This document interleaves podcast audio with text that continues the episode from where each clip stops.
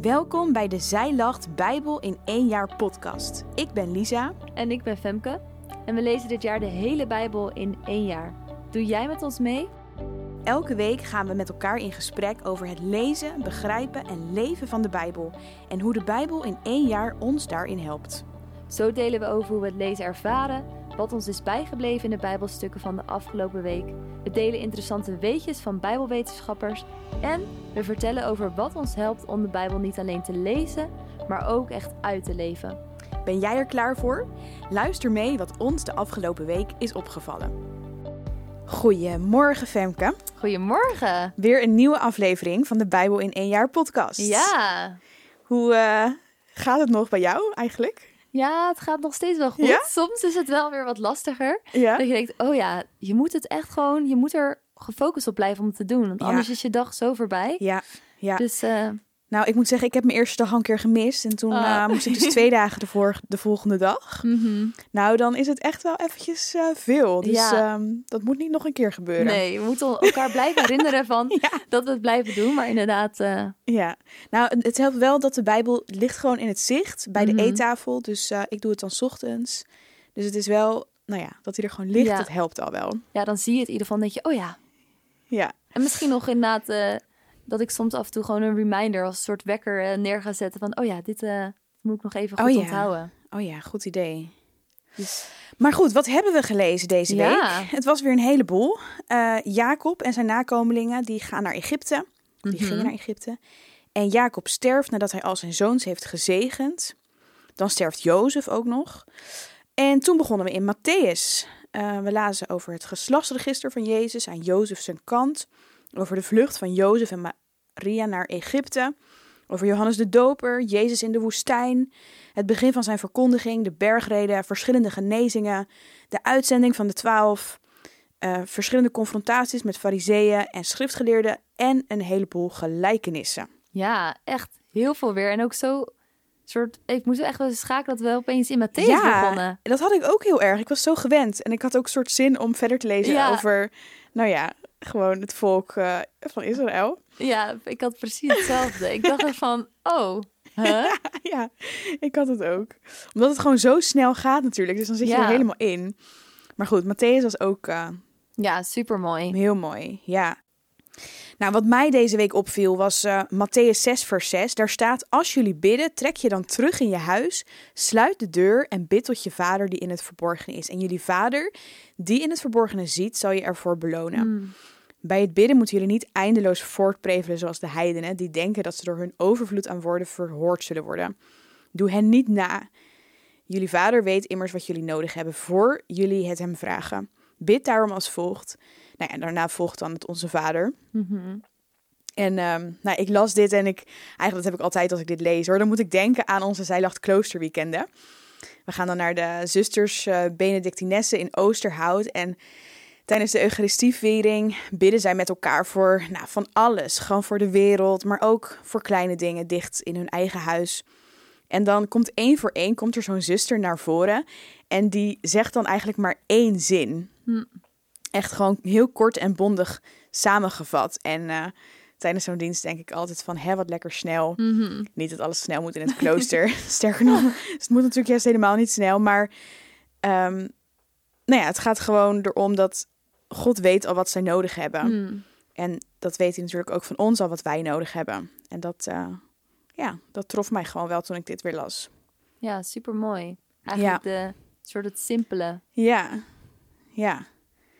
En wat viel jou op eh, afgelopen week? Ja, eigenlijk iets heel anders dan, eh, dan wat jij had. Maar ja, een beetje zoals wat ik vorige week eigenlijk ook had. Dat ik door Jozef eh, heel erg ja, geïnspireerd werd, zeg maar. Maar ook door alle dromen die God eigenlijk gaf. En Mm. dat vond ik juist eigenlijk... Dus eerst dacht ik natuurlijk van, huh, waarom lezen we Matthäus? Maar toen ging het eigenlijk ook verder op Jozef van Maria... die echt heel veel dromen van God Ja. krijgt. Ja, En eigenlijk vertelt God elke keer in een droom wat Jozef moet doen. ja, En ja, waar ik eigenlijk nog meer ook over verwonderd was, dat Jozef elke keer gehoorzaamde. Hmm. Elke keer als hij een soort van iets ontving door een droom in, in, eh, in de nacht, dan gehoorzaamde hij God. En ook de magiërs natuurlijk, die kregen ook een droom en die deden ook direct wat God zei. Mm. Dus ja, dat was eigenlijk mijn, eh, mijn takeaway van, eh, van deze week, wat me Ja. echt is bijgebleven. Mooi. Nou, en ook wat tof dat het dus zo duidelijk was. Dat het echt God was die Ja. sprak door de dromen heen. Ja, Ik denk, ja, hoe, hoe was die droom dan? ja. Ja, inderdaad. Ze hebben het moeten weten, ook de magiërs. Die? Ja? wisten gewoon, oké, dit moeten we niet doen. We, we gaan een andere kant op. Ja, heel bijzonder. Ja, Ja. ja en eh, we hebben natuurlijk weer de Bijbel begrijpen. En ook deze week weer een heel eh, mooi ja, Bijbels feitje eigenlijk van eh, onze Bijbelwetenschapper Annemarijke School. En zij legt eigenlijk uit dat het best boeiend is om de geslachtslijst van Jezus in Matthäus naast de zegenspreuk voor Juda uit Genesis 49 te leggen.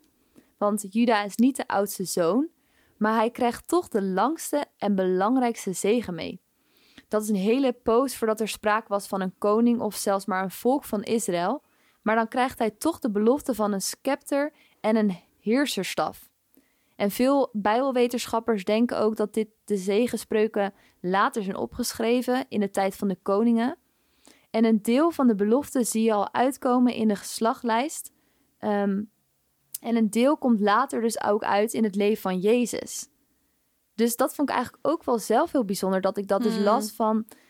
Ja, die zegeningen natuurlijk die eh, Jacob bij al zijn zonen doet. En dan bij Juda heel specifiek. Dus dat is eigenlijk zo cool hoe de Bijbel gewoon zo verweven is van... Nou ja, in het Oude Testament en dan opeens in Matthäus... Waar we dat dan lezen dat eh, Jezus daar ook uit voortkomt. Ja. Mooi, hè? Ja, Ik vind het ook heel mooi. bijzonder. Juist ook als je kijkt naar Juda's leven. Hij was juist... Nou, hij heeft echt vreselijke dingen gedaan. Maar Mm. toch komt er ook bij hem weer een ommekeer. En is hij dan de... Ja, voorvader Ja. van eh, Jezus. Ja, heel mooi. Nou, als we het hebben over de Bijbel lezen... Mhm. Ehm, kom ik weer even terug op Matthäus 6, vers 6, wat ik net al zei, hè, over eh, nou ja, die korte, geen Mhm. overvloed aan woorden gebruiken. Ehm, het hielp mij gewoon wel om af en toe eventjes één kort zinnetje te bidden. Mhm. Gewoon, dank u hiervoor, Heer, of wilt u me hierbij helpen? Ehm, ja, soms heb ik een beetje het idee dat ik gelijk weer echt lang moet bidden, maar dat hoeft helemaal niet. En Mhm. dat, ja, dat weet je natuurlijk ook wel, maar Ehm, door er echt weer even van de week bij stil te staan, merkte ik dat ik dat dan ook echt weer vaker deed. Soms ook even snel voor een videocall of een belafspraak. Ook al had ik niet echt per se iets waar ik tegenop zag of iets Ja. moeilijks. Maar gewoon ook gedurende de dag wat vaker met God echt in gesprek zijn.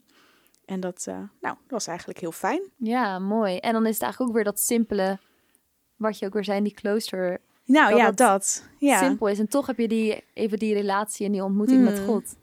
Ja. Ja, voor mij was ook een, eh, ja, iets wat ik eigenlijk echt meenam deze week was uit Psalm eh, 63.